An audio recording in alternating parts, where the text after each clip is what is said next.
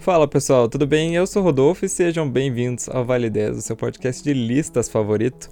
É, nós já falamos aí se a gente acredita ou não em alienígenas lá naquele episódio né, dos nossos relatos sobrenaturais.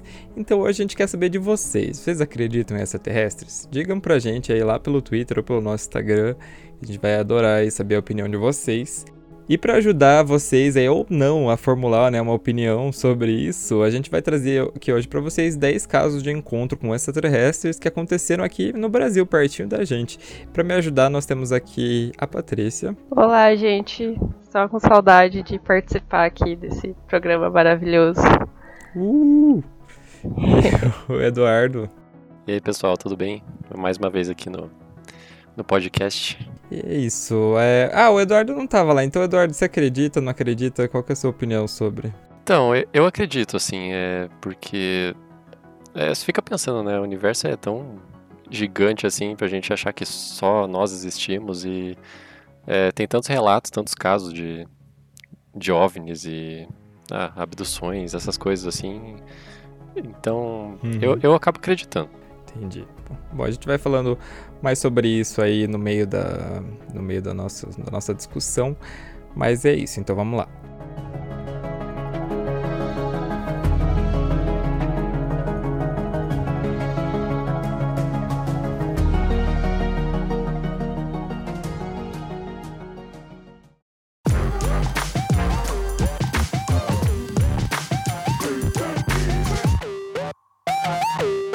Em décimo lugar, a gente vai falar aí de uma cidadezinha que se chama Alto Paraíso.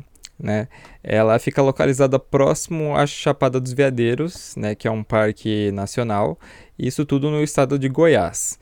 É, tanto a cidade quanto o parque, eles possuem uma grande assim, nuvem mística sobre, sobre eles, né? Então tem diversas minas de quartzo né, que ficam próximos da cidade, e ela é cortada pelo paralelo 14, que por acaso é o mesmo que cruza o santuário de Machu Picchu. Então, né, por conta dessas coisas místicas, a cidade acabou ganhando o apelido de capital brasileira do terceiro milênio. E muitos moradores dizem que recebem visitas de seres que são superiores, né, incluindo vários relatos de avistamento e até alguns de salvamento por parte aí dos, dos extraterrestres. É, então, assim, a ufologia que está mais presente em Alto Paraíso, ela é um pouco mais específica, é aquela ufologia que mistura extraterrestres com espiritualidade. É, eu não sou uma pessoa muito é, que pode falar sobre esse tema, então eu digo aí para você pesquisar um pouco mais, mas as poucas coisas que eu sei, né, é que alguns teóricos aí dessa vertente, eles dizem que, por exemplo, é, é, todos os planetas do sistema solar são habitados, né, por espíritos extraterrestres, só que eles vibram numa frequência diferente, então a gente, né, não consegue enxergar. Também dizem que tem aquelas, né, teorias dos, dos deuses astronautas, esse tipo de coisa aí, é, tá ligado? Você que assiste aquele dos, dos alienígenas lá do Discovery, é tipo aquilo. e uma curiosidade é que em 2012, né, com todo o debate aí do fim do mundo, né, que estava tendo no dia 21 de dezembro, muitas pessoas foram até Alto Paraíso para se abrigar aí de uma catástrofe iminente, né? Acontece que no final das contas, né, não aconteceu nada, e, claro, né, o fim do mundo foi cancelado porque o Brasil não, não tem estrutura para um, um, evento desse porte, todo mundo sabe. É, e aí, gente, vocês já ouviram falar de Alto Paraíso? Eu já, eu já ouvi falar, eu não. Assim, eu não sabia muito, né? Mas daí eu fui pesquisar sobre. E, assim, vários relatos, assim, várias é, pessoas que falaram que viram alienígenas, vi alguns vídeos no YouTube. E, inclusive, de uma mulher que ela falou que os filhos dela, quando eram pequenos, tentaram ser abduzidos, assim, por um, uma luz, assim, que tentou puxar eles. Daí tinha uns, uns alienígenas que eram meio verdes, assim, pareciam uns insetos, tipo uns louva-a-Deus. É isso que eu, que eu sei desse, desse lugar. é, então, sobre Alto Paraíso, eu não conhecia a história. É, então eu, eu, pesquisei bem rapidinho, assim, ontem eu não vi nada específico sobre os casos das isolados, né? Das, das pessoas que já tiveram algum contato. É, mas eu realmente vi que a cidade é, um, é considerada um centro de energia cósmica, né? E pessoas de diferentes crenças é, vão nessa cidade procurando ter essas experiências místicas. É, então, é, eu, eu achei bem, bem legal, assim. Eu, eu gosto, apesar de eu, de eu não, não ser uma super crente, assim, eu, eu acho engraçado. e tem todo um turismo voltado, né, para isso na cidade. É, quando você pesquisa no Google Alto Paraíso, já te, mostra um monte de pontos fortes da cidade, é, onde você pode ter uma experiência, né, um, quem sabe seu contato de terceiro grau. E também tem hotéis temáticos que eu achei maravilhosos. É, que tem até uns, uns quartinhos que são é, tem formato de nave espacial. É, então eu achei sensacional, assim, essa coisa mística da cidade. Eu, eu, eu, tô vendo as fotos aqui no Google realmente, né? Tem, tem várias coisinhas assim. E é interessante pensar que, tipo, assim, pelo número de relatos, né, que você vê, eu já ouvi gente falando aí que, que viu muitas coisas, né, passando no céu, né? O céu, o pessoal faz muita vigia para ficar olhando e tudo mais. E a gente fica pensando, né? Será que realmente tem a ver com, sei lá, né? Essa coisa do quartzo ou né, essa coisa do que passa no mesmo paralelo que Machu Picchu, né? Porque Machu Picchu é todo um santuário que sempre fica aquela coisa meio que, né? Tipo, ah, por que, que eles construíram tudo isso, né? E é interessante pensar nessas teorias. Eu, essa parte de ufologia com espiritualidade já é uma coisa que eu deixo bem de lado, vou ser bem sincero. Desculpa aí se alguém segue alguma coisa assim, mas eu realmente acho que é demais para mim. É, mas se você acredita, né? Fica à vontade. É muita coisa para acreditar, né? Mas é. É muita informação. uma, uma, outra coisa que eu tinha visto também é que são três chapadas aqui no Brasil, né? Que eu acho que só tem aqui esse tipo de formação rochosa que favorece esses fenômenos, pelo que eles falam, né? Que acho que é a Chapada dos Veadeiros, Chapada Diamantina e qualquer outra. É, acho que é. Ah, é a Chapada dos Guimarães também. Que são esses três pontos que uhum. são aqui no Brasil que eles favorecem esse tipo de fenômeno, pelo que eles falam, né? Ah, que interessante, não sabia disso. Mas por que será que favorece, né? É isso que a gente fica pensando. Pois é, é que eu acho que talvez pela, pelas rochas mesmo por exemplo, aí no, em, nas Chapada dos Veadeiros é por causa do quartzo, né? Nas outras eu não sei, mas eu não sei se é por isso, né? Mas eu sei que por ser um local amplo assim, isso talvez favoreça. Tipo, um, um local, é, não sei, não sei. É, eu vi que o quartzo, né, eu fui pesquisar, né, os cristais, eu não conheço nada de cristal, né, essas coisas, pesquisei, é, e o quartzo, ele é considerado um cristal da sabedoria e da cura, é um purificador de energias e que afasta mais influências, né? Para quem é, é, tem essas crenças, né? De, de energias, de cristais, tem isso. E eu acho que faz muito sentido também, é, talvez se, se, buscar resgatar a, é, a história da cidade, né? Quem, é, quem, os fundadores da cidade, assim, quais eram as crenças deles? Será que eles já tinham essas piras assim mais espirituais relacionadas a, ao cosmos, né? Às vezes pode ter influenciado bastante é, to, toda essa coisa mística da cidade. É, pode ser. É, pode ser. Pode ser, teria que ver mesmo. E você, você falou dos cristais. Esse dia eu, eu vi um negócio no Facebook lá num grupo que postaram. Não sei se vocês já viram esse tipo de coisa, mas tá ficando na, na moda entre as pessoas que são místicas é, brin brinquedos sexuais feitos de cristal, porque dizem que eles fazem uma conexão assim entre os rituais de cura e o amor próprio, umas coisas assim. Meu Deus. não, não ouvi não, mas poxa, não é meio não é meio desconfortável isso. Ah, uma pedra. Ser, né? Nossa, gente.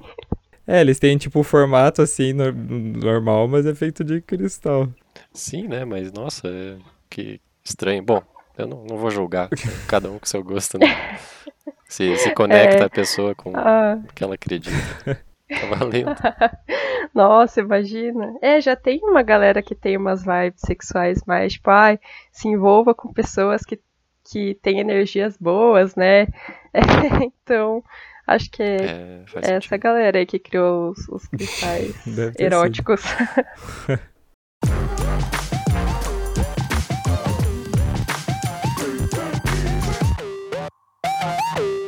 Em nono lugar, a gente vai falar de um caso bem recente que foi o OVNI em Magé, no Rio de Janeiro. Que assim, em maio desse ano, algo estranho aí aconteceu nessa cidade de Magé, que é a região metropolitana do Rio. É, várias pessoas filmaram objetos luminosos no céu que teriam ficado parados ali no mesmo local por mais de 10 minutos. É, segundos depois, um desses objetos teria caído. E após isso, surgiram relatos de que as Forças Armadas teriam sido vistas no local da queda, né? Entretanto, a Aeronáutica, o Corpo de Bombeiros e a Polícia Militar negaram qualquer atividade naquela noite. É, só que assim, para piorar a situação, começaram a surgir notícias de que o Google Earth teria escondido o local da queda do OVNI, né? Isso começou a circular bastante aí nos, nos famosos grupos de WhatsApp, mas ficou provado aí que era mentira. É, e aí veio o ufólogo Marco Antônio Petit, ele deu uma entrevista para a CNN sobre o caso e disse que não identificou aquilo como uma queda de uma nave espacial, mas possivelmente o avistamento do planeta Vênus ou a queda de um satélite.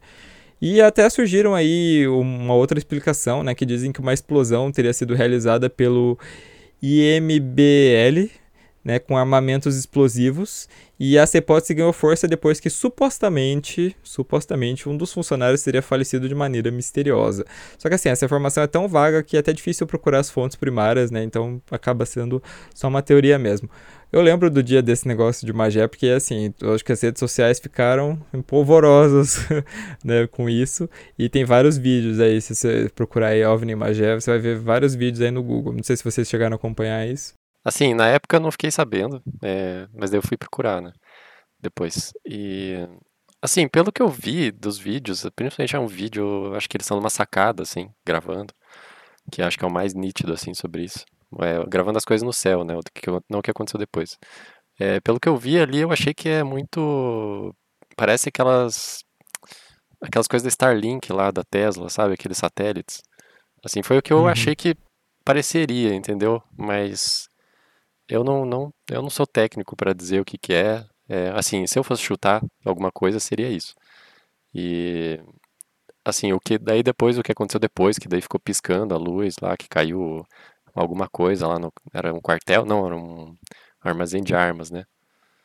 Aí uhum. eu vi isso e cara, isso realmente foi muito estranho, porque um monte de gente que mora ali falou que viu é, caminhões do exército e pessoas e ouvi, ouviram barulhos de tiro.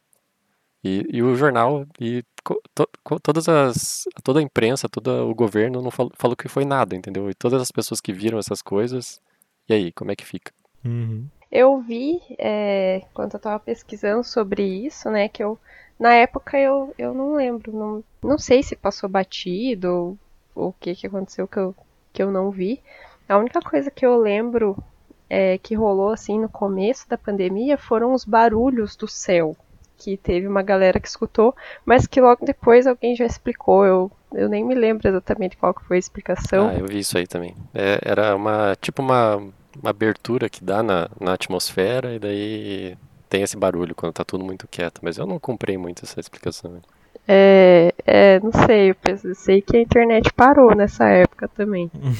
é, mas eu vi até o fólogo, é, não, não anotei aqui o nome do fólogo, mas que comentou que esse caso é, de Magé é, não, não era real, né? Mas eu vi, acho que eu vi o mesmo vídeo que você, é, que tem até umas crianças falando no fundo e um e, te, e é um homem que está gravando, né? Falando, ai, isso, que isso. isso no céu. É, e no começo ele tá bem nítido, né? Tem uns negócios vermelho no céu. Eu, eu também não sei, eu não ia saber explicar aquilo, porque tava movendo de um jeito bem, bem diferente, assim, do que eu já vi. Ele se movia? Eu não lembro se ele, ele se movimentava. É, tinha, eram duas luzes, assim, meio que se davam de encontro e, e se afastavam, bem, bem esquisito. É, daí já é mais sinistro o negócio. Eu não lembro de, dele Sim, se mexendo. É, nossa, muito bizarro. O ruim é que no finalzinho, o. No, não no final, no meio do vídeo, ele começa a desfocar, né? Aí eu fico até indignada, né? Pô, é, é um caso recente, né? Todo mundo tem um, uma câmera, né, no celular que tem uma qualidade razoável ali. E daí fica desfocado o vídeo no final. É, isso é é triste mesmo. Todos os vídeos é qualidade TechPix hoje em dia. Sim. pois é. É, mas assim, mesmo o fólogo dizendo, né, que ele acha que pode ter sido, realmente pode ter sido a queda de um, de um, de um satélite, né, afinal, gente, tem muitos, muitas coisas aí flutuando aí é, por aí, né, mesmo, mesmo sendo né, artificiais aí, satélites e sondas que são lançadas, ou mesmo naturais, né, a queda de um, um, um, meteoro, né? Também produz uns efeitos. Mas alguma coisa tava piscando lá. E realmente alguma coisa caiu, porque no, no vídeo que mostra que caiu, né? Você vê até a luz assim azul, uma luz azul piscando, assim. Alguma coisa caiu ou explodiu, ou aconteceu alguma coisa lá, isso com certeza. E a gente fica, né, acreditando mais nos relatos dos moradores, né? Porque eu realmente li os comentários é, de, de como o Eduardo falou, né? Que o exército deu uma fechada no local, né? Viu bastante gente por lá, né? Ouviu tiro, viu o pessoal em comboio. Então alguma coisa aconteceu, né? Mesmo se for natural ou artificial. Sim, é, é isso com certeza. Eu acredito que aconteceu alguma coisa. Muitas vezes é uma coisa que é incomum para nós, meros é, mortais, né? Mundanos. E, e que talvez a gente não compreenda, né? Ou que se for alguma coisa relacionada a satélite, meu, a gente não, não conhece nada sobre isso, né? Não, não sabe se se vê no céu, a gente não. Eu acredito que a gente pode não reconhecer e se assustar mesmo. Com certeza. Até um tempo atrás é, passou a estação espacial, ia passar aqui por Curitiba e o pessoal ficou bem assustado, né? Que viu um ponto passando assim. Mas a gente já tinha avisado que era estação espacial, sabe? Então, então calma. Quando que foi isso? Faz uns dois meses, eu acho, que ela ia passar bem aqui por cima de Curitiba. Nossa, perdi de ver. Pois é, próxima vez a gente avisa. Beleza.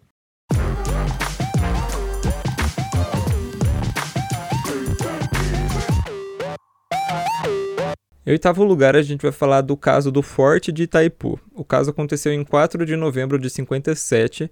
É, dois sentinelas do Forte de Itaipu, que não fica no Paraná, tá, gente? Ele fica na cidade de Praia Grande, em São Paulo. Avistaram um brilho no céu que descia numa velocidade muito alta e teria parado cerca de 300 metros dele. É, segundo os soldados, o OVNI tinha cerca de 30 metros de diâmetro e emitia um zumbido intenso, além de gerar uma onda de calor tão forte que queimou a roupa dos guardas. É, e no momento do acontecimento, um deles desmaiou, enquanto o outro começou a chamar por socorro, né? É, e quando outros soldados chegaram no local, puderam ver o OVNI indo embora. Os soldados feridos eles se recuperaram, porém o caso acabou esfriando, né? E, segundo informações, o exército brasileiro recorreu até à embaixada dos Estados Unidos no Brasil, que teria mandado oficiais das forças armadas do país para dar aquela investigada, né? Porque assim, em 57 já tinha passado né, um dos maiores acontecimentos aí da, da história da ufologia mundial, né? Que foi nos Estados Unidos, que foi Roswell. Então, os Estados Unidos meio que eram referência. Se a gente for levar tudo isso a sério que a gente tá falando, né? Os Estados Unidos meio que eram referência é, em, em, cuidar aí dos, dos casos. Então faz sentido, né? Os brasileiros terem chamado eles para dar uma ajudada se isso realmente aconteceu. Esse, esse caso eu achei bem. É que tem pouca informação sobre esse caso. Eu até pesquisei, mas eu não achei nada muito pessoas falando sobre. Assim, tem os relatos, né? Aí que os caras foram queimados e e eles chamaram os Estados Unidos, mas eu cheguei até a ver em um lugar, eu não, não lembro a fonte, mas que eles falaram que tinha sido. Ah, tinha sido fake, assim, eles tinham fingido isso para chamar a atenção dos Estados Unidos. Mas não, não sei da veracidade do fato e também não tem nenhum outro fato que eu consegui achar que me deixasse mais crente de que isso realmente tinha acontecido. Uhum. É, então, eu vi isso sobre ser fraude, tá na Wikipédia.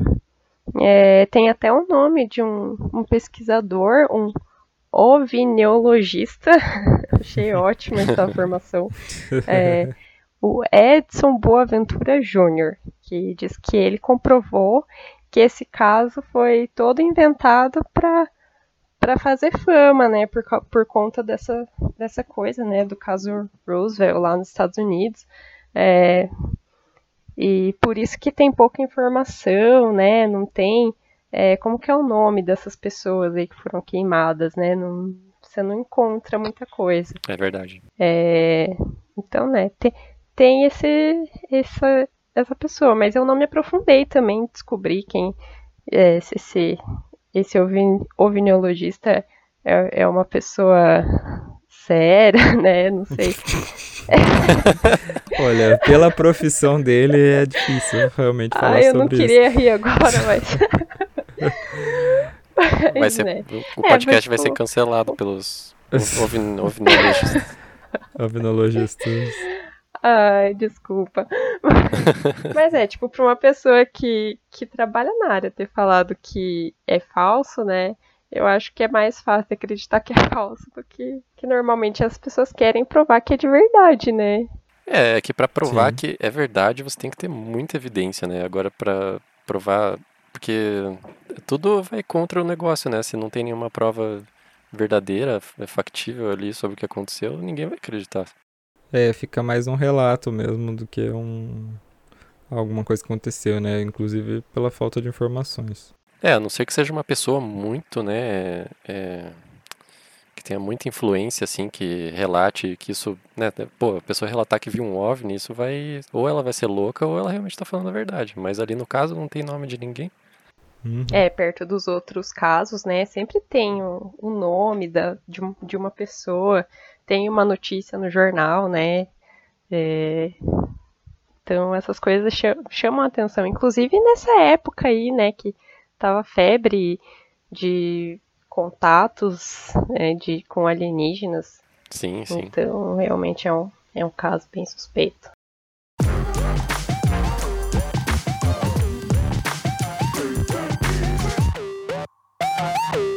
Em sétimo lugar, a gente vai falar do OVNI no estádio. Que estádio? O estádio do Morenão, em Campo Grande, né? Enquanto torcedores assistiam o Operário do Mato Grosso do Sul contra o Vasco pelo Campeonato Brasileiro, apareceu estranhas luzes coloridas pairando sobre o estádio, né? E os presentes viram um objeto cilíndrico cruzando o céu acima do estádio é, e ele era muito luminoso, segundo eles, porém não emitia ruídos. Né?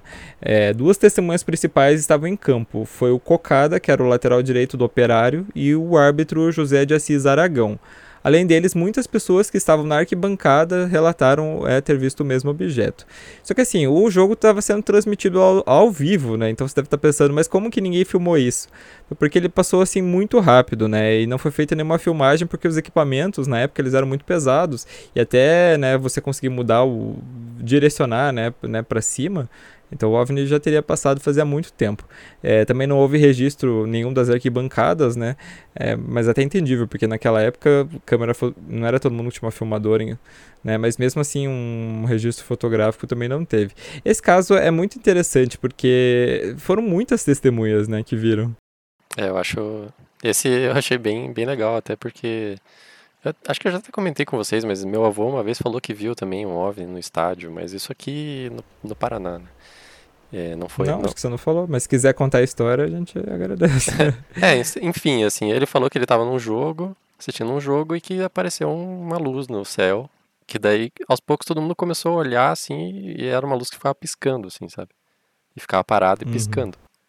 E de repente o negócio saiu tipo numa velocidade imensa, assim. E só que assim, não vi relato de mais ninguém sobre isso, mas o meu avô falava muito sério, assim, ele não era uma pessoa, né? Assim, para mim, ele não ia sabe, mentir, assim, uma coisa dessa que seria, é, né? Pra mim, eu acho que ele é, fala a verdade. alguma coisa ele viu, né? Sim, Talvez sim. não era do conhecimento dele, mas marcou bastante. Sim, sim. Sim. E qual estádio que era, você lembra? Olha, meu vô é coxa branca, né? Então provavelmente foi o estádio, estádio do coxa, Alto da Glória aqui em Curitiba mesmo. Mas não, não, não lembro. Se ele falou, eu não lembro se foi aqui mesmo. E ele, ele falou em que ano que é isso, assim? Ele, você lembra de, desse detalhe? Hum, não lembro também, mas eu não era nascido, então foi lá pelos anos 80, provavelmente. É, tem, tem vários casos, né, nesse período mesmo. Ah, esse caso aqui, ele me lembrou muito, eu não sei se vocês já leram, é, todos os livros do Guia do Mochileiro das Galáxias. Eu li só o primeiro dele. É pior que eu só vi o filme. Então, é, eu li, eu li no ano passado e é, o ruim é que os capítulos é, não tem nomes e eu não lembro em qual deles que foi, mas a história já estava bem terceiro, quarto livro assim. E tem um trecho, eu vou dar o spoiler aqui. Então, se você quer, quer ler o Guia do Mochileiro das Galáxias, pule aí um, uns minutinhos do, do podcast. Mas tem um trecho que tem uma nave pairando sobre um campo. Eu não lembro se era um, um campo de cricket ou de beisebol. E, inclusive, um dos personagens, ele até dá uma explicação é, pro Arthur, né, que é o, o personagem principal da, da história, é, sobre o porquê que as pessoas do estádio não entraram em pânico. É, elas continuaram assistindo o, o jogo normalmente. Ele, e eu lembro que ele falou algo sobre é, você só conseguir ver é, aquela coisa parada por muito tempo no, no céu é, se você olhasse de relance ou tipo você está olhando para aquela direção mas sem estar tá olhando diretamente para coisa sabe? É, tipo de canto de olho alguma coisa assim. Nossa não entendi é, nada mas continua que tipo é, tinha uma nave espacial enorme parada é, mas as pessoas não estavam enxergando só eles. É, até que teve uma pessoa que viu, porque ela é, não olhou diretamente para a coisa, mas ela viu de relance. É, é, alguma coisa assim, ele explica de uma forma bem maluca na, na história e me, me veio essa, essa lembrança lendo sobre esse caso do estádio. É, infelizmente eu não vou poder. Eu até pensei em procurar aqui, mas ia levar horas achando, procurando o trechinho do, do livro para poder descrever certinho. É, mas enfim, tipo, eu fico pensando se não pode ter sido uma inspiração aí. Ah, legal, legal. É, eu quero ler ainda essa série de livros aí. Ah, é, é ótima. Mas é muita coisa doida acontecendo, assim. Assim que é legal. Se tratando Sim. de. Mas tem bastante coisa de OVNIs, assim, ou é. Eu não, não lembro exatamente. É, o tempo que... todo. O tempo todo. Tipo, é, eles, eu sei que eles dão várias explicações para algumas coisas. Né? Eu, eu nunca li, eu só vi o filme. Eu sei que o pessoal não gosta muito do filme porque meio que né, reduziram muita coisa, mas eu sei que a essência, sim, pelo menos é parecida. Então tem uma cena no filme que, tipo, a Terra meio que. É, tipo, acontece o fim do mundo, e eles, tipo, constroem uma outra terra, daí eles voltam pra cá, tá tipo um cara com uma mangueira enchendo o mar, assim. Tipo, não, a gente já tá restabelecendo tudo, assim. Não, a gente fica tranquilo, a gente já tá restabelecendo tudo aqui. Ah, ah tudo bem.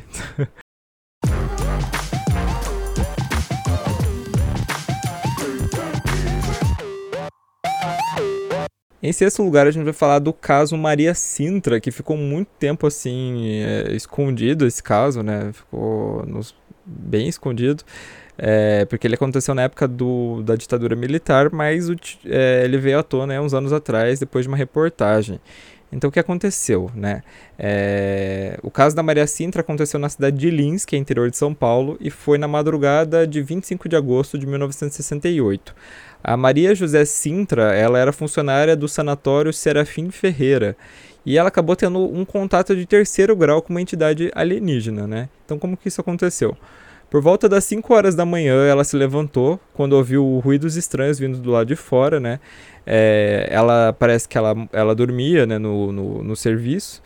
Então, é, ao abrir a janela, ela viu o vulto de uma mulher em frente à, à porta do sanatório, né? Então, ela pediu para essa mulher esperar, porque ela já abria, abria a porta, né? Porque, assim, como era um sanatório, né? Então, chegavam pacientes a todo momento para internação. Então, ela pegou, vestiu o jaleco e desceu, né? Para ver o que estava acontecendo. E quando ela abriu a porta, ela se deparou com uma mulher com mais ou menos 1,60 de altura, pele clara, e ela estava vestindo uma capa azul clara, brilhante, sobre um vestido de gola alta e mangas compridas, e ela usava uma espécie de touca na cabeça. Essa mulher misteriosa mostrou para ela um frasco, né? E as duas foram até o bebedouro porque ela entendeu que ela né, queria água. E quando ela começou a encher a garrafa, a mulher falou com uma linguagem que ela não entendeu, né? Ela só disse que ela era, era muito desconhecida e muito diferente. E depois que elas voltaram pro hall de entrada, a mulher deu uns tapinhas assim nas costas da Maria e segundo ela é, pronunciou a, uma palavra, né, que ela não sabe direito como ela, se ela entendeu certo, porém a, ela disse que a mulher falou em, em barura, né, mais de uma vez. Que coisa sinistra isso. É. é. E a visitante foi embora, né? Só que. E a Maria ficou acompanhando, né? Ela, ela saindo. Só que ao invés dela ir pra, em direção à saída, ela foi em direção a um canteiro que ficava do lado oposto. Então a Maria percebeu que desse lado oposto havia uma luz, né, muito forte, e viu um objeto em formato de sino flutuando a quase um metro do chão ela percebeu que dentro da, dessa nave havia um outro ser, só que ela não conseguia identificar né, se era uma mulher ou se era um homem. O objeto então decolou, fazendo os mesmos barulhos que ela ouviu quando ela acordou, e no instante né, que aconteceu isso, é, que a nave decolou, houve um blackout geral né, que apagou a luz de todo o sanatório.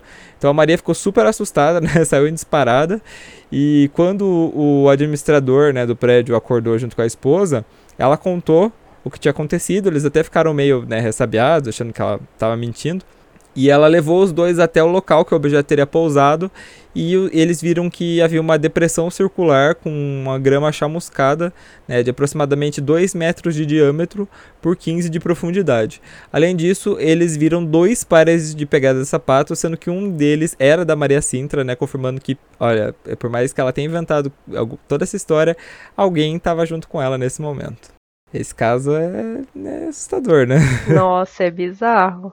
E eu vi a notícia, não sei se vocês procuraram ver, é, não sei se, se, essa é a primeira notícia, é, do balanço geral. Tem no YouTube, né? Eles, essa é mesmo. Eles uhum. contando, e daí tem, tem áudio de, da própria senhorinha, né, contando, e deles revelando é, documentos secretos de, de uma investigação da Força Aérea, né?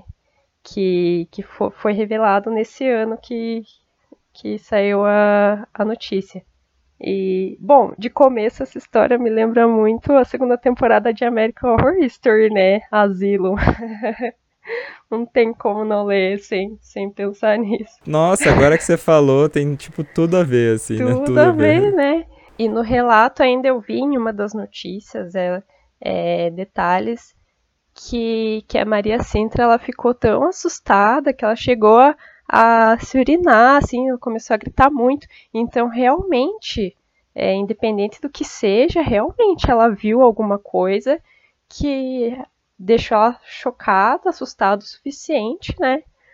É, alguma coisa muito fora do, do comum de uma senhorinha que vive no, no interior é, e que chamou a atenção da Força Aérea para pesquisar, né, para descobrir o que era. É, inclusive, eu achei o link do, dos documentos oficiais. É, tem um PDF, assim, com, com, com um relatório. Assim. É, manda aí que a gente, a gente deixa na descrição. É porque os militares, gente, eles tiraram depoimento dela, né? Tudo que ela tudo que ela, ela contou ela disse para os militares. Então esses documentos aí só foram achados né pouquíssimo tempo é, aí agora. Então a gente vai deixar aí para vocês se vocês quiserem dar uma lida. É sobre sobre esse caso eu também vi o mesmo o mesmo vídeo a mesma matéria né? E ah o que mais eu fiquei mais chocado foi com essas palavras que ela falava mesmo coisa meio meio de, de filme de terror, assim, imaginar falando isso. Mas é, não. Assim, não tenho muito mais para acrescentar, assim, foi. Basicamente eu vi a mesma coisa que vocês viram. E. Ah, eu acho que eu até vi lá, é, eles mostram no vídeo também a, as páginas, né, do coisa, e daí tinha uns desenhos lá de uns. De um, de um cone, né? Que eu falo que era um cone que, que saiu que as pessoas entraram dentro, os alienígenas entraram dentro e na hora que saiu queimou o chão, né? E daí uhum. no, nos relatórios tinha esse formatinho do cone. Eu lembro que eu até vi o, o formatinho do cone e falei, nossa, parece uma camisinha. eu também pensei a mesma coisa, agora que você falou, eu lembrei. É. E, e, daí eu só lembro, lembrei disso agora, mas é. Enfim, é, é o que vocês falaram. Não, é só, só antes da gente finalizar, né? Se vocês forem dar uma lida no, no, nos arquivos né, do caso, vocês veem que a aeronáutica ela tinha meio que um formulário próprio para casos de aparição extraterrestre, porque tá tipo tudo digitado assim, e só tá escrito com, com caneta, né? Então, tipo, tem a pergunta assim, tipo, dados referentes aos OVNIs, aí tipo dimensão, formato, cor e, né, tipo as respostas dela, né? Cor metálica clara, né? For, cúpula mais, nossa, só que essa letra aqui também tá difícil tá de ruim, ler, né? Uhum. Essa letra aqui, quem escreveu isso, pelo amor de Deus? Sim, mas o fato de ter um modelinho de relatório, né, para ser preenchido, quer dizer que eles já uhum. pesquisavam bastante sobre isso. É, é Sim, com certeza. Nossa, tem até os tipo os desenhos da planta do sanatório, dela na janela e tipo a mulher lá embaixo. É, é bem interessante mesmo, né? Tem recortes de, de jornal, aí sim, tipo, tem recorte escrito, discos continuam rondando a cidade de Lins. Então, é, alguma coisa aconteceu aí, né, gente? Isso é bem interessante mesmo, estou vendo também. E aí aqui embaixo até do PDF tem, né, acervo de documentação oficial da Força Aérea Brasileira, né, Grupo Ufológico de Guarujá. É, então, acho que se você é interessado em ufologia, né, quer conhecer mais casos brasileiros e entrar nesse é, nesse acervo desse grupo, com certeza vai ter muito mais coisa, né, que até do menos conhecida pela mídia, talvez.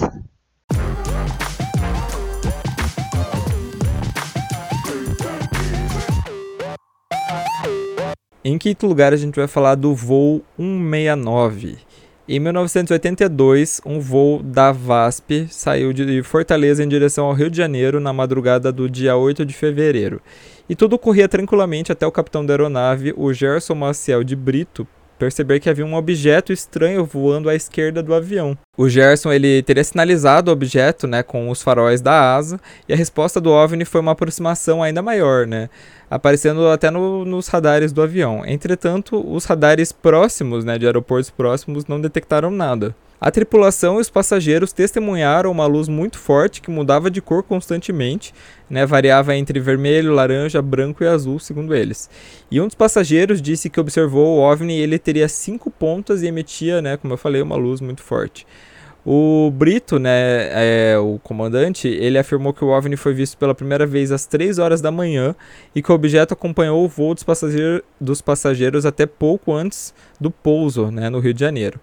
E além do voo 69, outras aeronaves viram o mesmo objeto, incluindo um voo das aerolíneas argentinas e também um outro da Transbrasil.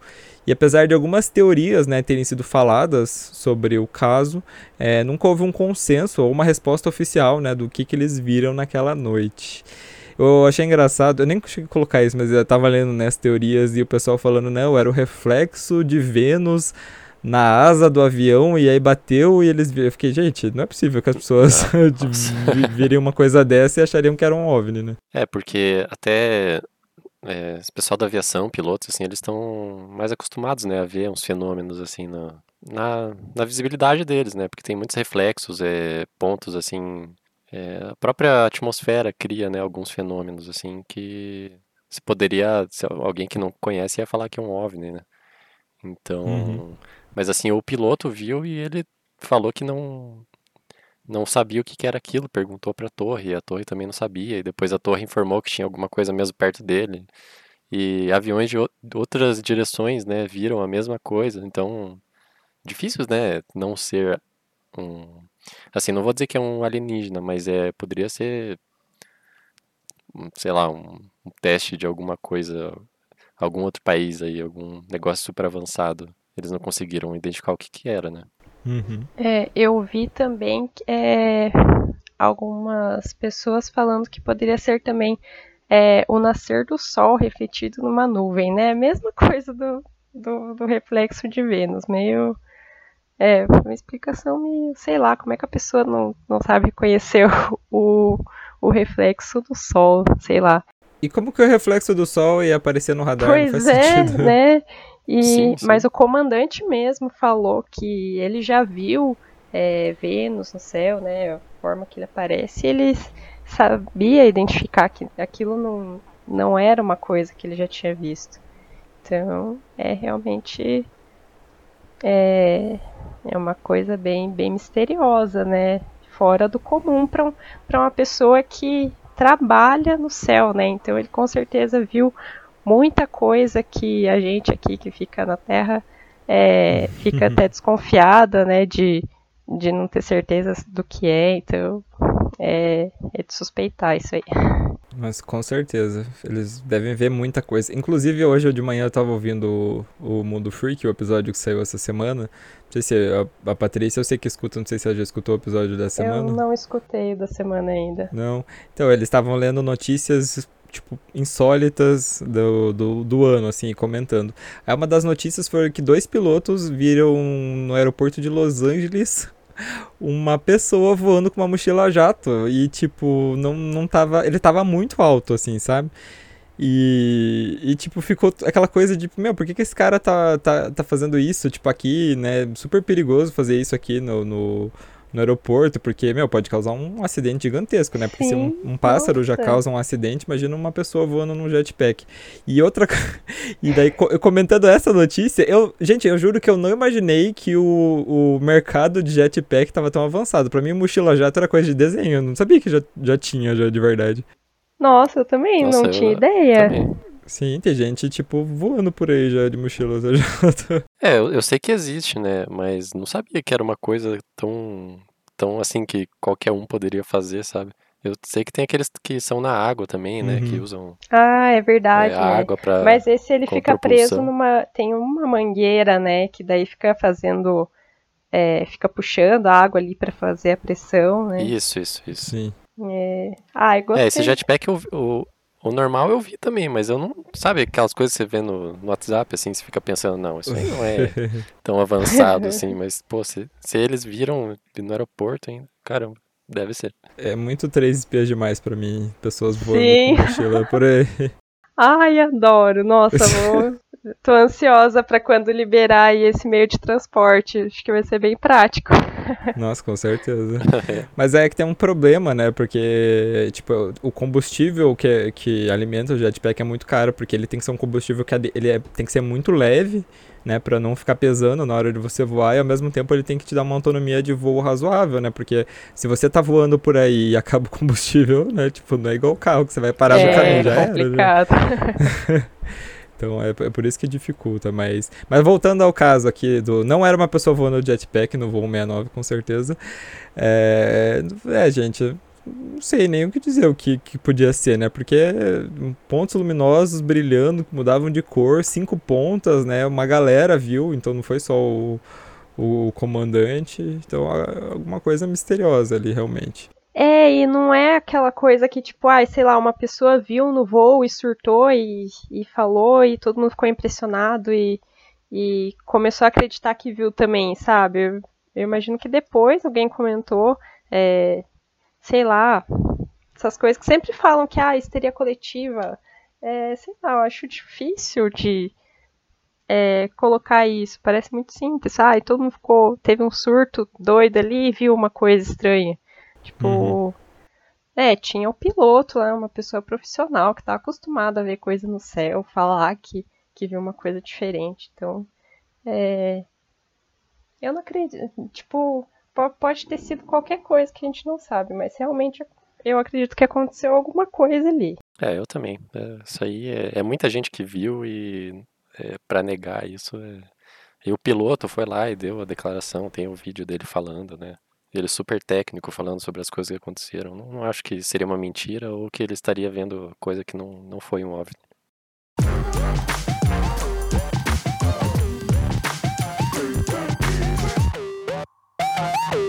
Em quarto lugar, a gente vai falar do caso Vilas Boas, que é assim, o Antônio Vilas Boas, ele era um fazendeiro que morava em São Francisco de Sales, né, em Minas Gerais.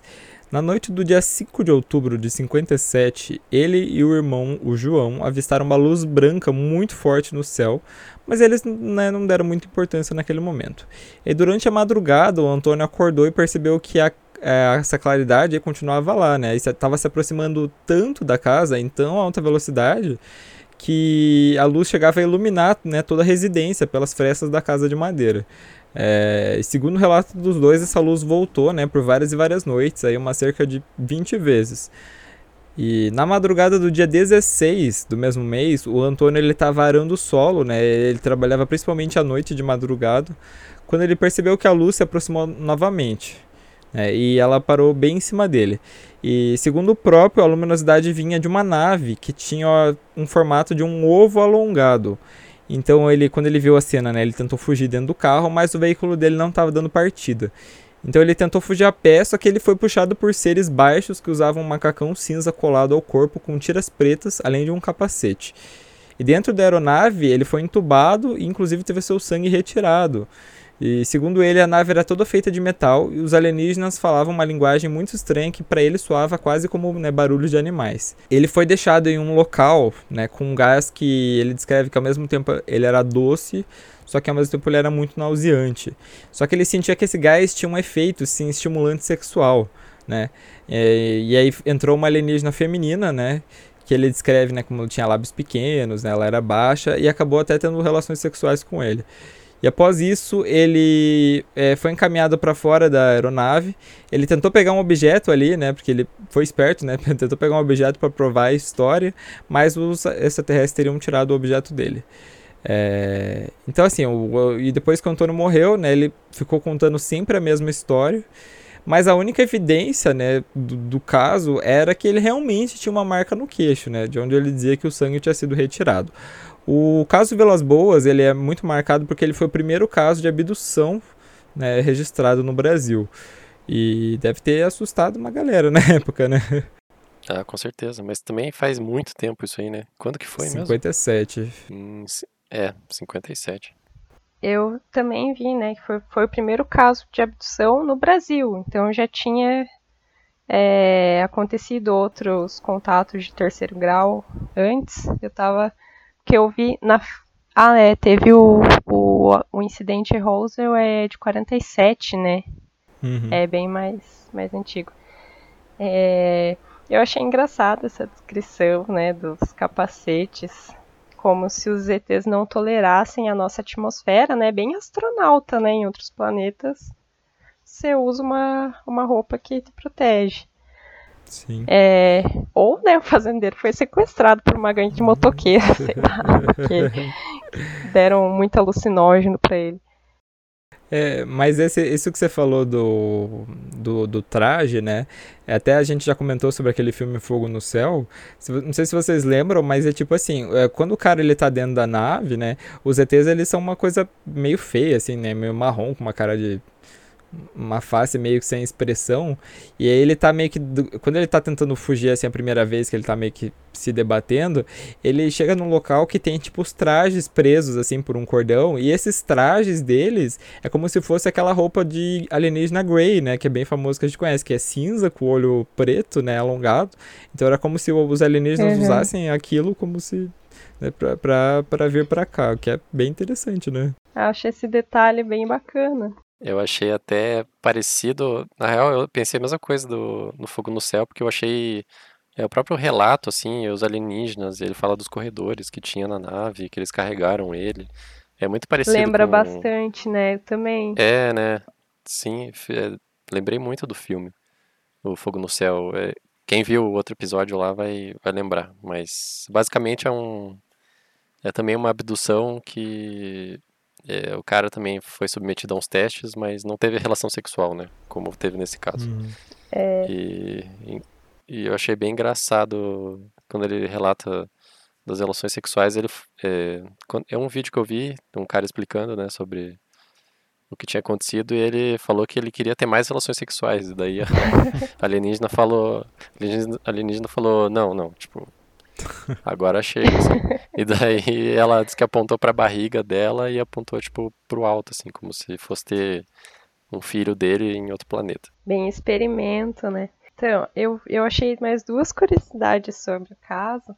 É que, além da marca no queixo, né? Eu não sei quem que falou isso, não, na fonte não tinha, mas que nos dias após essa tal abdução, o seu Antônio ele sofreu com sintomas similares a de pessoas que são expostas à radiação. É, não sei se teria algum é, algum documento médico, né, para provar se ele foi no médico para alguém ter falado, né, que parecia que ele foi exposto à radiação. E aí essa coisa da, da alienígena ter colocado a mão na barriga e que ele entendeu que era que ela estava ali gerando um filho híbrido, é, eu vi sobre as escalas de graus de contato. E o maior é, grau de contato é, com alienígenas é o sétimo, que seria a geração de um híbrido humano com extraterrestre. Então, olha aí, talvez esse aí não foi o contato de quarto grau, né? Mas foi de sétimo grau.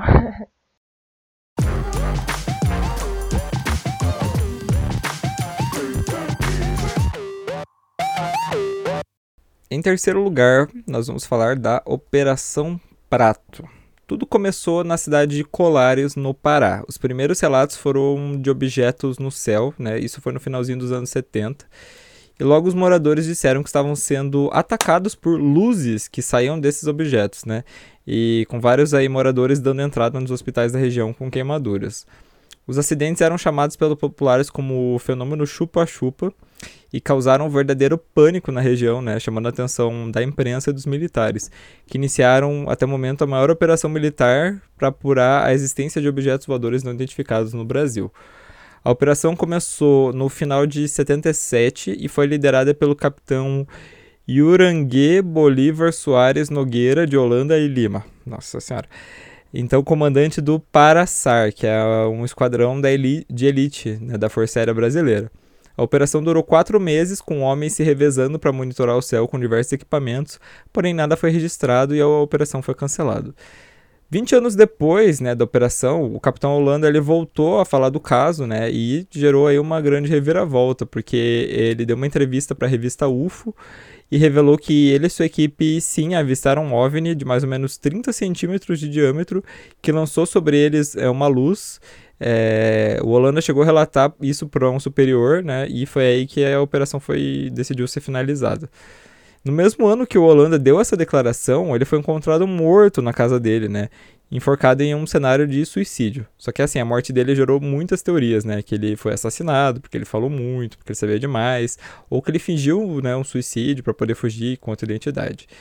E em 2008, né, o material da Operação Prato foi todo liberado ao público aí para alegria dos ufólogos e para o medo das pessoas que não sei se vocês viram esse episódio no no linha direta que tinha, teve um episódio sobre essa Operação Prato e foi assustador demais, eu lembro até hoje. É. Eu achei bem Interessante esse caso aí. Pode, pode falar. Não, ah, não, eu só ia responder que eu não lembro do, do linha direta, assim, nada específico. Mas lembro que, né, ali no final dos anos 90, começo dos anos 2000, é, linha direta e o ratinho, né, era quase todo dia um caso alienígena que dava muito medo, então. Então, eu vi um vídeo também sobre essa Operação Prato e eu vi o, o depoimento, né, desse capitão Uirangue, Bolívar. E ele estava comentando que quando aconteceu esses, esses casos, né, que a luz acertava as pessoas e daí o, eles pediram ajuda pro governo, mas ninguém estava levando muito a sério. Aí até que eles mandaram lá ele, né, com mais outros militares para ver o que estava acontecendo. E, e daí ele cita os relatos dele, né, que teve uma hora que eles foram para uma uma outra cidade que não, não era Colares, eu não lembro outro, era um outro outra ilha ali por perto que eles foram. Que ele falou que uma uma nave parou em cima deles assim, tipo super perto. E logo para frente assim, diz que tinha uma nave mãe, né, que ele falava, que era uma nave, tipo uma luz azul gigantesca, oval assim, e que depois apagou a luz. E tinha um formato de uma bola de beisebol. É, então, eu acho que essa história é, é bem difícil de explicar, né, o que aconteceu, porque muita gente viu, estava é, sendo ferida, né, é, para chegar num ponto que eu li que a, a população ali tava mobili fez uma mobilização coletiva para se defender, aí, até chegarem a, a pedir ajuda, né, e, e, e o governo, os militares terem é, realizado essa operação enorme e tipo no, no, final simplesmente terminarem sem nenhuma explicação minimamente lógica, né, para acalmar as pessoas, só simplesmente deixaram baixo, né? É, não foi dado, não foi dado nenhuma explicação, né, até hoje não. Ele fez o relatório lá, mas não Pois é, né? E daí não, ele ressurge anos depois saber. falando que realmente tinha visto coisas e daí liberaram alguns alguns relatórios na internet, né? Mas parece que, apesar de terem falado que liberaram tudo, ainda tem fotos e vídeos que É, esse, esse carinha falou que eles registraram tudo, fizeram uma pesquisa completa e ninguém sabe da, aí o que, que tem nesse, nesses vídeos. É, é esse caso, esse caso para mim eu acho que é o mais assustador e o que eu mais acredito, assim, porque foi, pô, muitas pessoas viram, muitas pessoas uhum. foram afetadas e teve toda essa coisa dos militares e os Estados Unidos também depois veio, acho que veio alguém importante, eu não sei se estou confundindo o caso, mas se não me engano veio alguém importante também é aqui para investigar isso, mas não lá no Pará, né? Uhum. Acho que mais no é, mais no, na capital mesmo. Sim, uma coisa que eu vi sobre esses vídeos, né, esses vídeos secretos, é que teve uma pessoa, parece que é a filha do brigadeiro Protásio, né, que é uma pedagoga já aposentada, ela teve acesso a essas filmagens, né, e ela contou que tem um, uma cena de uma nave mãe pairando sobre o rio Amazonas e tem uma outra cena falando de um OVNI é, submergindo do rio Tapajós, no meio do dia. É, mas aí fica, né, fica no ar se a gente acredita nessas pessoas ou se elas é, só estão querendo ter os 15 minutos de fama ali, né, por talvez ter, ter alguma é, o parentesco com as pessoas que trabalharam nesse caso. Tipo, a gente nunca vai saber se é verdade, a não ser que apareçam mesmo essas filmagens para provar, né? Mas é, é bizarro, assim, as pessoas terem se machucado. Tudo. É, é uma coisa muito grande. É, e as pessoas se machucavam sério, né? Ficavam dias mal e com. Parecia Parecia tipo uns efeitos de Covid, assim. Ai, credo. O pessoal fica, ficava de cama ali com febre e, e ficava com fraqueza no corpo. Covid e, alienígena, então... né? Pegaram uma. Sim, sim. Uma sim. virose de outro planeta. Sim, mas é interessante esse negócio da. da né, das, eles viram um, um OVNI, é relatado, né? Um OVNI pequeno, né? Mais ou menos 30 centímetros. Porque quando a gente pensa em OVNI, a gente pensa muito, né? No um disco gigantesco, né, com mil luzes, mas a verdade é que OVNI, né, é um objeto voador não identificado, então, né, independe do tamanho do objeto.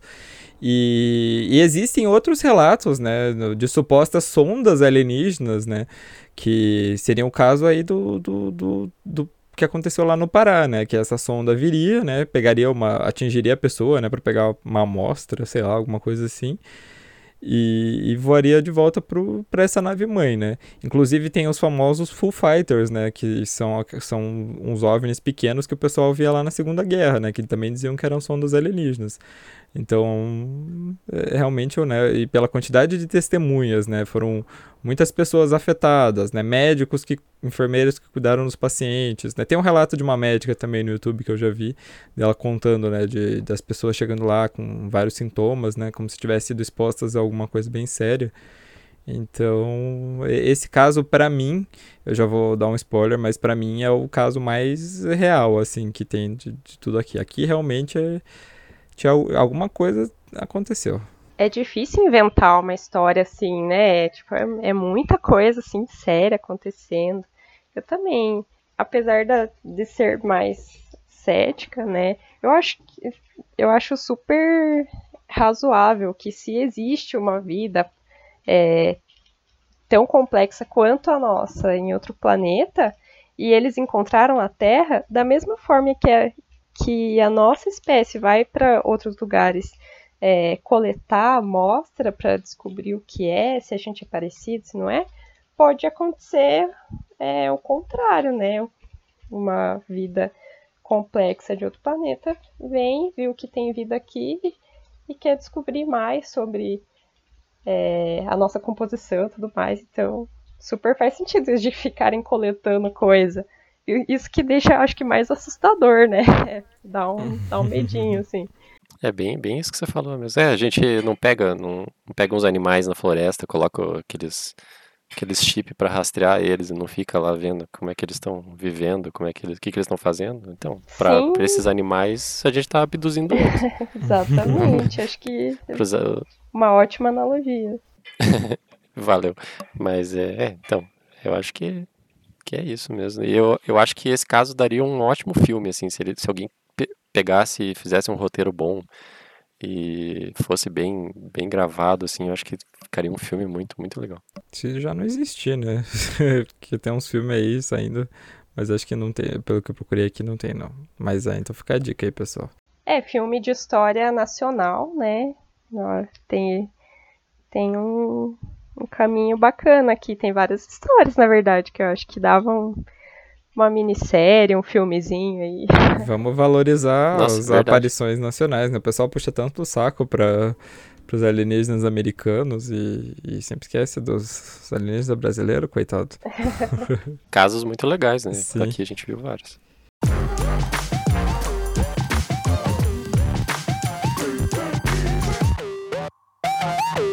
Em segundo lugar, nós vamos falar da noite oficial dos OVNIs. A noite de 19 de maio de 86 ficaria marcada para sempre na história da ufologia brasileira. Isso porque foram vistas né, uma série de objetos é, voadores não identificados pelo país, né? Isso chocou tanto militares quanto civis. E o fenômeno aí ficou né, conhecido como a noite oficial dos OVNIs. Os primeiros avistamentos eles foram perto das 7h30, próximo do aeroporto internacional Professor Urbano Ernesto Stampf, em São José dos Campos. Já às 8 da noite, radares de São Paulo e do Centro Integrado de Defesa Aérea e Controle de Tráfego Aéreo, SINDACTA, né, em Brasília, confirmaram a presença de mais objetos. Às 9 horas da noite, o comandante Alcir Pereira da Silva, que copilotava um avião pela rota de Brasília a São José dos Campos, ele recebeu uma comunicação do Sindacta, né, para observar as figuras, né, detectadas pelos radares. Estava é, presente, né, jun junto dele no avião, o coronel Osiris Silva, que era o fundador da, da Embraer e na época também era o presidente da Petrobras. E todos os presentes ali viram os objetos luminosos, né, brilhantes, e dizem que ele tinha uma luz forte e alaranjada. A Força Aérea resolveu intervir, né, mandou vários caças atrás dos, de alguns desses objetos né, pelo Brasil. Os pilotos relataram que os objetos eles eram muito mais rápidos que eles. E no fim da noite, de 20, no fim da noite 21 objetos foram avistados, filmados e fotografados em São Paulo, Rio de Janeiro, Minas Gerais, Paraná e Goiás. O relatório da fatídica noite aí foi feito em alguns meses, mas ele só veio a público em 2013, né, graças à Lei de Acesso à Informação. Só que infelizmente não, não passava de um relato dos acontecimentos, então é, não, não há nenhuma conclusão oficial para a noite oficial dos OVNIs no Brasil. Bom, a conclusão, gente, é que tinham vários OVNIs voando por aí. é, eu acho que é bacana comparar com outro caso lá do, do voo, né? É mais uma situação de profissionais que é, pilotos, né, que trabalham no céu, estão acostumados a ver um monte de coisa, é, e vários, né? Não foi, foram vários relatos numa noite só de pessoas que, que não imagino, que estavam nas, nas, suas rotinas, imagino que não tem nenhum fator que tenha impressionado elas, assim. É bem difícil de explicar, né? Que tanta coisa acontecendo ao mesmo tempo, assim. É, esse caso eu também acho bem. Assim, pô, é, quando você vê que os militares, assim, falam o que tá acontecendo e eles dão a visão deles, eles não iam ficar inventando historinha, né? Assim, pra, pra assustar ou pra fazer caso. Bom, se bem que teve aquele caso do, dos caras que foram queimados lá no, no, na coisa de Itaipu lá, que foi desmentido, né? que é dos militares também.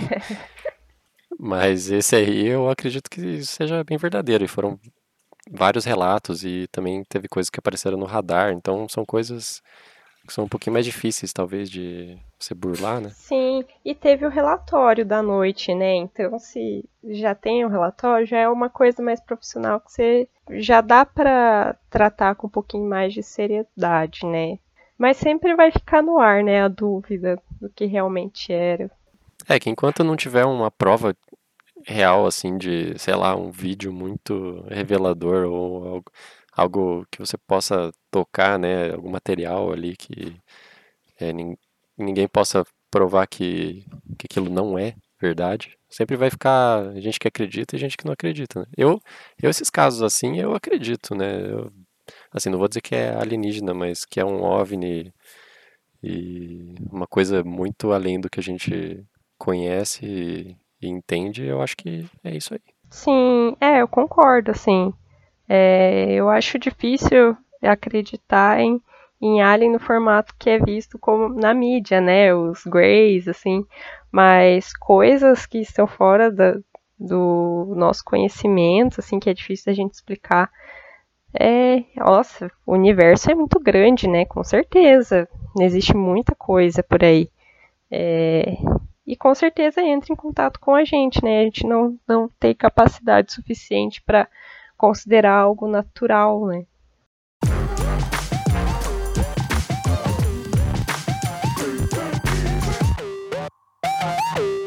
Em primeiro lugar, Tava meio óbvio, mas é o ET de Varginha, gente. No dia 13 de janeiro de 1996, um piloto de ultraleve chamado Carlos Souza teria visto um artefato sobrevoando as proximidades da cidade de Varginha, né, no estado de Minas Gerais. Segundo ele, a nave soltava fumaça e teria desaparecido atrás de um morro. E já na madrugada do dia 20, um casal de caseiros acordou durante a madrugada e avistou o mesmo objeto né, perto de um pasto. Segundo eles, o objeto estaria com uma parte da frente né, da, fu da fuselagem danificada.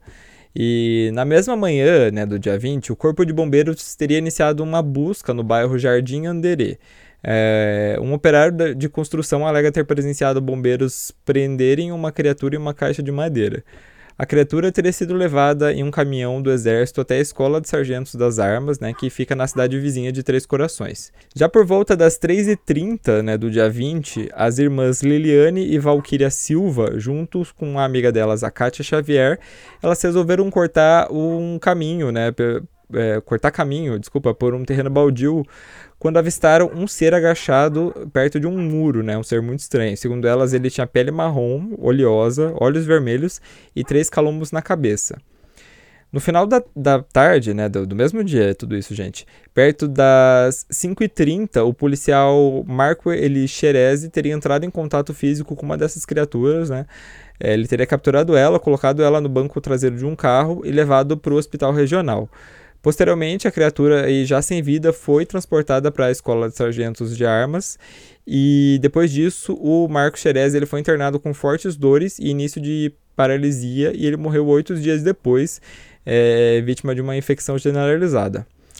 Na mesma noite, né, que aconteceu tudo isso, a mãe da Valkyria e da Liliane, ela foi surpreendida pela presença de quatro homens, né, usando ternos escuros, que tomaram depoimento das meninas e depois disso, né, eles tentaram convencer com que elas, vo elas voltassem para a televisão, né, porque elas já tinham né, dito que, o que tinha acontecido, é, e desmentisse o, o que tem, o que teriam visto, né, oferecendo uma quantidade tão grande de dinheiro para a época que era possível que elas até se mudassem de país sem nenhum problema. E no dia 23 de janeiro, um comboio do exército teria levado os corpos dos alienígenas para a cidade de Campinas, eh, em São Paulo, né, até a Universidade Estadual de Campinas, a Unicamp. E segundo as informações, os, os extraterrestres eles teriam ficado no pavilhão 18 da Unicamp. É, e não só a universidade, né, obviamente, mas todas as instituições aí que a gente falou, né, os bombeiros e os militares, eles negam qualquer atividade extraterrestre. É, também, assim, eu esqueci de colocar aqui na pauta, mas é interessante falar, houve também um problema no zoológico, né? Varginha tinha um, um pequeno zoológico. Uma dessas criaturas teria sido vista no zoológico por uma senhora que estaria participando de uma festa é uma festa de aniversário, né? Ela teria saído para fumar e, e, viu uma dessas criaturas. E um tempo depois, alguns animais, né, faleceram de uma doença misteriosa, né? Foram feitas a necropsia desses animais, mas não se chegou, assim, foi visto que era uma infecção generalizada, mas não se chegou, assim, a uma explicação de 100% correta do que teria acontecido. E Varginha, né, obviamente, acabou virando aí um, um ponto aí, quando, quando a gente fala de Varginha, a gente lembra, obviamente, né, do ET, e, e, tanto que a, a, cidade vive de turismo ufológico aí até hoje, né? Então, se você for para lá, tem caixas de água, né? É, pontos de ônibus com formato de nave, tem uma estátua de um ET, e também estavam é, construindo uma espécie de um lugar assim, né, tipo um ponto turístico assim, uma não é bem uma estátua, ah, esqueci o nome específico disso, em forma de nave, né, ia ter algumas algumas coisas da, da história do ET de Varginha, mas pelo que eu andei lendo, essa obra tá mais parada que qualquer coisa. Então é isso, gente. Essa aí é, é, é o que aconteceu aí com a história do ET de Varginha. Gente, se vocês procurarem na internet, existem mil explicações para tudo que ela, tudo que aconteceu, né? Desde os que os, os, que os caseiros viram, né, ou o voador de ultraleve, ou que as irmãs teriam visto, né, dizem que, seria um animal, depois dizem que seria um mendigo que morava na região, que ele era, ele tinha deformidades, né, é, mas elas deram uma entrevista, inclusive foi para o Balanço Geral, né? Tem um, eu vou deixar na descrição, tem uma matéria do Balanço Geral, assim, gigantesca, de mais de uma hora sobre o, o caso de Varginha, né? Que ele vai até a cidade, ele conversa com as meninas, né? Elas nunca deram entrevista, ela foi a primeira vez que as três. É, é, quer dizer, é, uma delas, né? A Kátia, ela deu entrevista por vários, vários anos, mas as irmãs nunca tinham dado. Então as três deram entrevista juntas, né? E elas né, relatam né, tudo o que aconteceu no dia. Elas falam até sobre os é, que a, a, opinião delas assim, né, mas que elas falam que se, a, se os militares dissessem não realmente alguma coisa lá, né, a população ia, ia entrar em pânico elas, elas não falam né, até, até hoje porque elas têm medo de reações, né? Porque muitas pessoas da cidade ficaram contra a família dela, né? Porque disseram que botavam medo né, nas, nos filhos e na, na, população em geral. Então ele é um caso, gente, tão complexo que ele não tinha, né, como ficar em, em primeiro lugar. Tem desde avistamento de OVNIs, de criaturas, de, de mortes de animais, até homens de preto, né, aparecendo na casa das pessoas. Então é realmente o caso é mais complexo da ufologia brasileira brasileira. É, o caso com mais informações, talvez, né? Quando você procura sobre esse caso, nossa, é até difícil você achar a primeira coisa que você vai ver. Uhum. Pelo menos, assim, o que eu... Foi a minha experiência procurando, né? Sim. E eu também, eu vi esse negócio sobre a, a obra que eles estavam fazendo de uma nave também, que seria um ponto turístico bem legal para a cidade, eles, tipo, estão abandonando, assim, né? Porque não, não foi feito mais nada. Pode falar, Paty. É, não, é eu ia concordar só com a questão de é, da complexidade do caso. Ele tomou uma proporção imensa e, e com certeza eu, eu acredito que, assim, meu, é cidade de interior, né? É, as pessoas que. Tem pessoas que, que deram seus relatos, que com certeza viram alguma coisa estranha, mas eu tenho certeza que muita gente também quis ter os seus 15 minutos de fama ali, é, que aumentou, e daí tem gente criando conspiração do caso, então ficou uma coisa muito, muito grande. Não, não dá para saber o que, o que é real, o que é conspiratório. É, também vi esse, essa coisa de, das meninas terem visto um mendigo sujo de barro, que foi a explicação que a polícia quis dar no, na época. que eu achei até engraçado, nossa, as meninas estarem tão é, impressionadas é que... para ver o mendigo é, sujo de barro e falar que era um ET, né? Sei lá. E que tinha, né, os olhos vermelhos, tudo, né? Sim, é muito detalhe, né, pra, é, e, e elas até falaram, né, que elas já, é, no, nos relatos, que elas conheciam esse tal desse, desse mendigo, que era conhecido como Mudinho, e que jamais é, falariam isso dele, assim, que iam descrever ele dessa forma, como, como uma criatura extraterrestre. Então, né. Mas é um, é um caso é, extraordinário, assim, é, eu gosto, né? apesar de eu não acreditar muito, eu gosto dessa, dessas histórias de, de OVNIs. E, acho que dá, super dava um, um filme, uma, uma minissérie, né? Que é uma coisa bem, bem Brasil, assim. Minissérie depois da novela das nove, sabe? é, esse tem muito pano pra manga pra, pra resolver, né? Não, não virou série, mas virou um jogo, né? Não sei se vocês sabem, existe um jogo do ET de Varginha que é tipo um um shooter, assim, que você tem que resgatar o ET e fazer várias coisas. O pessoal que jogou disse que era legalzinho até. Eu vou procurar esse aí. Também vou, não conhecia. Mas, né, gente, é, como eu falei, é um caso super complexo. Eu morria de medo do ET de Varginha quando eu era criança. Meu Deus do céu, era pra falar disso que eu me borrava inteirinho, né? Eu não, não acompanhei a repercussão na época, porque em 96 eu tinha. Quando aconteceu, nossa, eu tinha. Janeiro de 96 eu tinha dois, acho que eu não tinha nem dois anos ainda. É, então, tipo, realmente na época eu não acompanhei, né? Fui acompanhar tempos depois, né? Quando fui ler reportagens, quando comecei a me interessar por esse tipo de coisa. E ele é um caso, né? Nossa, muito complexo, né? Porque, é, como eu falei, né? Teve o avistamento do OVNI pelos caseiros e pelo, pelo voador de ultraleve. Aí teve, né? Mais de uma criatura, né? Que teria sido que teria fugido. Eu não sei se a gente diz que elas, sei lá, se elas caíram da aeronave, se elas fugiram da aeronave, né? Eu já vi um ufólogo falando que que isso que elas viram, é, ele não era exatamente um alienígena, mas era uma entidade extraterrestre, que era como se fosse um animal extraterrestre, mas não não como se fosse um, uma pessoa extraterrestre. Eu fiquei, gente do céu, de onde que esse homem tá tirando esse tipo de informação? Mas enfim. É, até os homens de preto, né? Foi, inclusive foi a primeira vez que eles foram re relatados, né? Que, que existiam né, coisa dos homens de, homens de preto, né? Pessoas com ter, vestindo ternos, né? Que é, meio que chegam né, para testemunhas de, de avistamentos de, de OVNIs e dão aquela reforçada, assim, pô, não, não, fala isso aí que você viu, não, né? A gente dá um dinheirinho ou ameaça, né? Esse tipo de coisa. Foi a primeira vez que isso foi registrado no Brasil. É, então, gente, é um, um caso assim absurdo.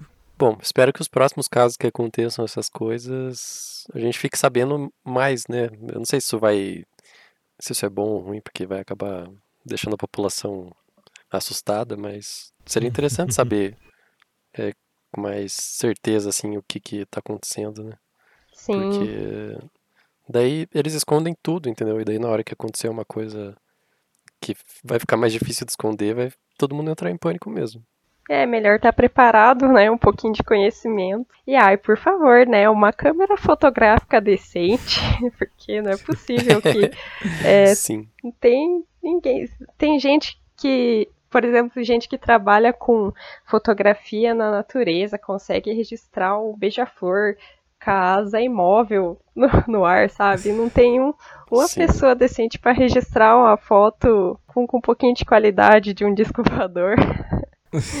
Seria bacana. É, ou as pessoas ficam tão assustadas que nem lembram de como é que tira uma foto direito, tremem, não sei. É, não, isso pode ser, né? Eu também. Eu, eu nem ia querer tirar foto, igual eu comentei o caso do, do meu irmão, que inclusive foi em 96 também.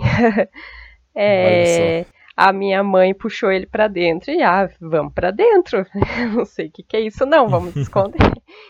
Então, né. É, eles até falam que você não, não é para você ficar fazendo sinal, assim, ficar chamando atenção, né, caso você veja alguma coisa. Não é pra dar tchauzinho igual dava pro avião quando era criança? Não, não. não.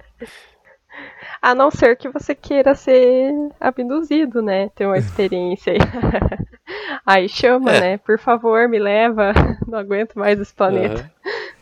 Uhum. É, pior que eu tô quase nesse nível que a gente tá. Eu tô, tô com as mãos pra cima pra ver se eles me levam.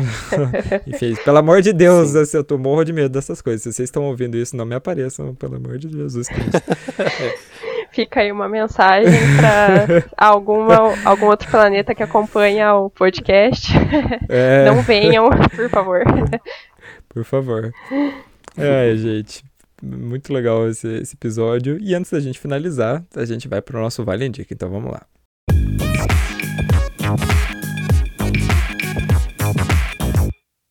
O Vale Indica o nosso quadro de indicações. E hoje eu quero começar indicando, porque eu tô maratonando uma série que eu assisti quando eu tava no ensino médio, ainda faz muito tempo já. É, que é Bones, né? Não sei se já ouviram falar, mas é uma série de investigação criminal conta a história da doutora Temperance Brennan, né? Que o apelido dela é Bones, porque ela é bem ela é super focada ali no, no, trabalho que ela tem com os ossos, né? Porque assim, ela é uma antropóloga forense, então ela, ela além de saber tudo sobre civilizações, né, e tudo mais, ela é aquela pessoa que eles analisam o esqueleto, né? E ela consegue ver pelo formato dos ossos, né? Ah, é uma mulher, provavelmente branca, provavelmente negra, de tantos e tantos anos. E daí, né, aparece, né, o, o, trabalho do... Ela tem um companheiro que é do FBI, aí ela tem uma equipe, né, tem uma mulher que desenha, tem outro que é especialista em insetos, né, que ajuda a, a identificar outras coisas. Ela tem um assistente também e tudo mais. Então, assim, gente, é uma série é muito legal, assim, você que gosta de investigação criminal e tem bastante é, essa parte científica, assim, né, dela falando dos ossos e tudo mais, tem, tem várias coisas que você aprende aí durante a série. É... Só que assim, ela é uma série um pouquinho longa, ela tem 12 temporadas e é aquela série mais antiga ainda que era formato 23 episódios por temporada, então tem bastante episódio pra você assistir, assim, mais de 200. Mas eu ainda indico, assim, se você quiser assistir, assista a primeira temporada que é bem bacana. Tem no Amazon Prime e eu tô assistindo, eu tô muito feliz porque ela é tão boa quanto eu pensava que ela era na, na minha adolescência. Interessante, vou, vou dar uma procurada. Principalmente porque tem no Amazon Prime e é baratinho e é É, eu já ouvi falar dessa série, ela tá até na minha lista. É, mas eu tô enrolando para assistir exatamente porque é longa, né? Mas agora que você falou que ela é boa mesmo, vou, vou dar uma chance. Não, sabe o que eu tô fazendo? Eu também, eu não tenho tempo de fazer nada ultimamente, né? Tô com muita coisa para fazer, principalmente da faculdade. Mas o meu cunhado me deu uma dica, né? Ele falou que ele também, assim, ah, às vezes ele não consegue prestar atenção, ele, tá, ele assiste as coisas tudo dublado, daí ele, tipo, deixa passando, né? Enquanto ele tá fazendo as outras coisas. E eu tô fazendo isso, tipo, eu pego uhum. o computador, eu ligo na televisão, deixo dublado, Aí, tipo, eu consigo ouvir, né, o que eles estão falando e vou fazendo, tipo, as minhas coisas. E tem dado certo, ah, pelo eu, menos, por enquanto. Eu faço isso. Uhum. Às vezes eu faço isso. Só que eu faço com coisas que eu já assisti várias vezes, assim. Um uhum. filme, uma comédia romântica, assim, antiga. Deixo só pra. Não sei, fica aquele sonzinho relaxante no fundo, dá, um, dá uma força pra fazer as coisas. Ah, legal. Eu, eu não consigo fazer isso que vocês fazem. É, acho muito multitarefa. Né? Meu cérebro não funciona. Não consigo prestar atenção em nenhum dos dois. Né? E quem mais tem, tem para indicar aí alguma coisa? Ai, eu, eu não, não cheguei a pesquisar nada na, agora, assim, pra indicar. Mas como eu já falei é, no episódio sobre, então eu vou recomendar o Guia do Mochileiro das Galáxias, né? Agora tem uma edição que tem os cinco livros compilados, né? Uma edição de colecionador. Mas na época que eu comprei, eu comprei as versão, versões de bolso, que tem os livros é, separados. E sério, é, deem uma chance para a saga, assim, porque acho que o filme ele retrata mais o primeiro livro. Eu nem lembro porque faz muito tempo que eu assisti. Mas o meu favorito de todos é o terceiro livro. E, nossa, tem muita coisa acontecendo sobre o universo e tudo mais. É, e o, o final dele, assim, é. Tem gente que fala que ele terminou no quarto livro e que não considera muito o que aconteceu no, no último, mas. É, eu, eu não sei, eu gosto, assim. É uma, é uma história engraçada que tem muita informação científica por trás disso, assim, se você for pesquisar sobre o, o autor, né, o Douglas Adams, é, ele é um cara que foi dedicado para fazer a história, né, é, então eu recomendo aí, deem uma lida. É fácil de encontrar PDF se você não, não quiser comprar, é, mas também imagino que não seja caro se você buscar num sebo ou até numa biblioteca pública, assim, capaz que tenha. Uhum. Legal. Legal. Eu vou, vou dar uma procuradinha nele também, quero. Tô procurando alguma coisa para ler. E, bom, eu não sei exatamente o que indicar relacionado ao tema, mas. Sei lá, eu, essa semana eu tô mais jogando videogame, esse mês aí tô mais jogando videogame e assistindo The Mandalorian, então, para quem gosta de Star Wars aí, vou indicar o, o The Mandalorian, que tá na segunda temporada, mas já lançou a, a primeira temporada e a te segunda temporada tá lançando no Disney Plus, que saiu agora no Brasil. E, bom, Star Wars tem um monte de alienígena, né? Fictício, mas. é, então, para quem gosta do tema aí, e gosta de ficção, gosta de aventura e gosta de Star Wars, eu recomendo então The Mandalorian. E de jogo que eu tô jogando, eu tô jogando Dragon Quest, que lançou hoje também a versão definitiva, o Dragon Quest 11. E recomendo, é um jogo bem bem legal, não tem nada a ver com o tema de hoje, mas se alguém que curte videogame aí ou já, já pensou em jogar esse jogo, dá uma olhada lá. Legal, vamos marcar aqui.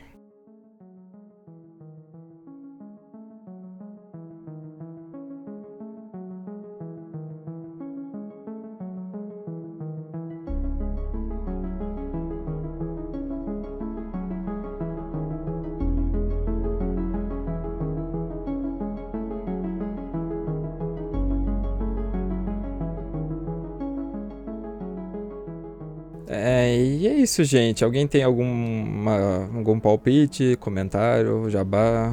Gostaria de fazer uma oferta? Compra uma venda, um, dizer alguma coisa para finalizar. Eu faço meu jabá de sempre, né, do bolos da Pati.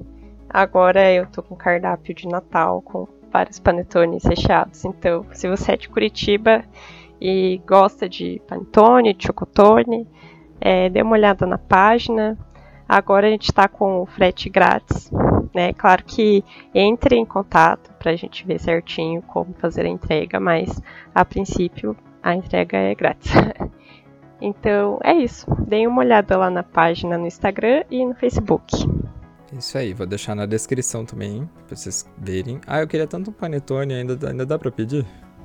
Dá, nossa, eu tô fazendo entrega toda semana. Enquanto eu tiver embalagem, eu entrego. eu vou pedir um depois que terminar aqui, então. Tá bom. Bom, gente, então é isso. Espero que vocês tenham gostado do episódio de hoje, né? Vou deixar aí todas as fontes, o Vale Indique, os links na descrição. É, sigam as nossas redes sociais, as redes sociais do podcast também. Se vocês puderem estar ajudando aí com apenas 5 reais por mês lá no nosso Apoia-se, vai estar ajudando bastante aí esse podcast a continuar existindo. E é isso. Muito obrigado por terem escutado o episódio de hoje. E até a próxima. Tchau. Digam tchau. É, tchau. Eu tava esperando, Eduardo. Tchau, galera. Valeu. Até a próxima aí.